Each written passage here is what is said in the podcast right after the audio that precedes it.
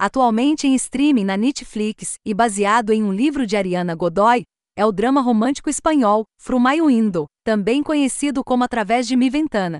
O filme, dirigido por Marçal Forés, é estrelado por Clara Gali e Júlio Penha e conta a história de dois vizinhos adolescentes que se apaixonam apesar de problemas significativos no namoro. No filme, Raquel é uma estudante do ensino médio que desenvolveu uma paixão de longa data pelo garoto da casa ao lado.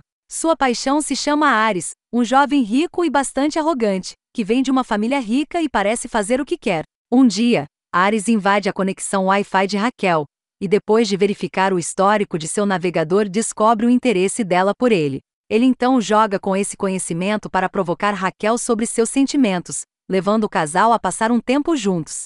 Eventualmente, Raquel chega ao fundo de seu comportamento, aprendendo que sua família tem influência sobre suas ações. Mas Ares pode mudar sua maneira de pensar e se tornar uma pessoa melhor, ou ele continuará no mesmo caminho e causará mais mágoa a Raquel. Em termos simples, ele passa uma parte significativa do filme agindo como um homem tóxico, e ela passa ainda mais tempo aceitando isso. Em vez de se defender, chutá-lo para o meio-fio e encontrar um namorado alternativo que não seja um idiota completo, ela concorda com tudo, tornando-se seu saco de pancadas emocional. Eu entendo que este filme apresenta uma história de amor, que deveria retratar desafios significativos para um relacionamento, mas vamos lá. Existem maneiras melhores de apresentar esse tipo de história. Existem histórias alternativas para mostrar comportamento machista ou privilegiado na tela, e realmente não há necessidade de retratar a personagem feminina principal como um capacho completo. Durante quase todo o filme, a história não leva em conta os sentimentos de Raquel. Sim, ela ocasionalmente fica chateada ou é vista expressando tristeza pelo que Ares diz ou faz. Mas tudo isso é esquecido em um piscar de olhos sempre que o roteiro decide que é hora de seguir em frente. Seus sentimentos não significam nada neste filme. Cenas em que ela está levemente irritada ou é retratada como emocionalmente deprimida são incluídas simplesmente como tokenismo e nada mais. É tudo um exercício de marcação de caixa. Eu entendo que parte desta história é sobre mudar a atitude de Ares e se libertar da influência negativa e destrutiva de seus pais. Mas isso não significa que o filme tem que mostrar ele sendo um completo cocombre na grande maioria do filme.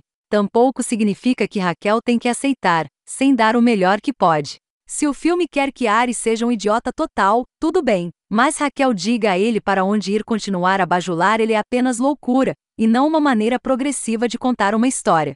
Sinceramente, não consigo acreditar que este é um conto sendo apresentado em 2022.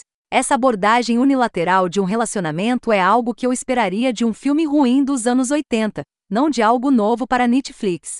A coisa mais frustrante sobre Através da Minha Janela é que se a história não fosse tão insistente em ter Ares tratando Raquel de uma maneira tão ruim, e por um período de tempo tão significativo, este poderia ser um filme agradável. Clara Gali e Júlio Penha são ótimos juntos e provam ser protagonistas simpáticos. O filme é bem filmado com boa fotografia, e este filme se torna muito mais agradável quando a atitude de Ares suaviza e ele é reposicionado como uma pessoa mais relacionável.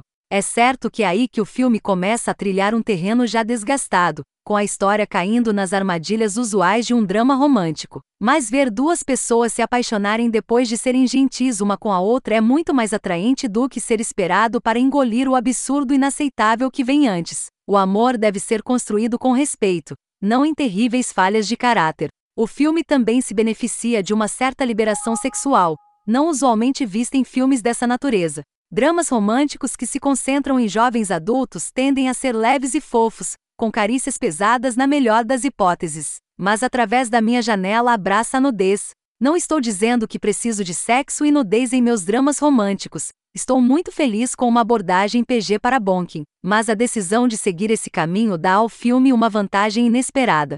Ao seguir um caminho mais adulto, o filme se distancia de seus pares e deixa claro que não tem medo de mostrar dois adultos consentidos explorando seu relacionamento de uma maneira que ambos parecem gostar. Para ser claro, não é o sexo que eu achei agradável, honesto, é a liberdade que vem com ele. Estranhamente, quando Raquel e Ares estão fazendo, está é a única vez que os personagens parecem estar em pé de igualdade.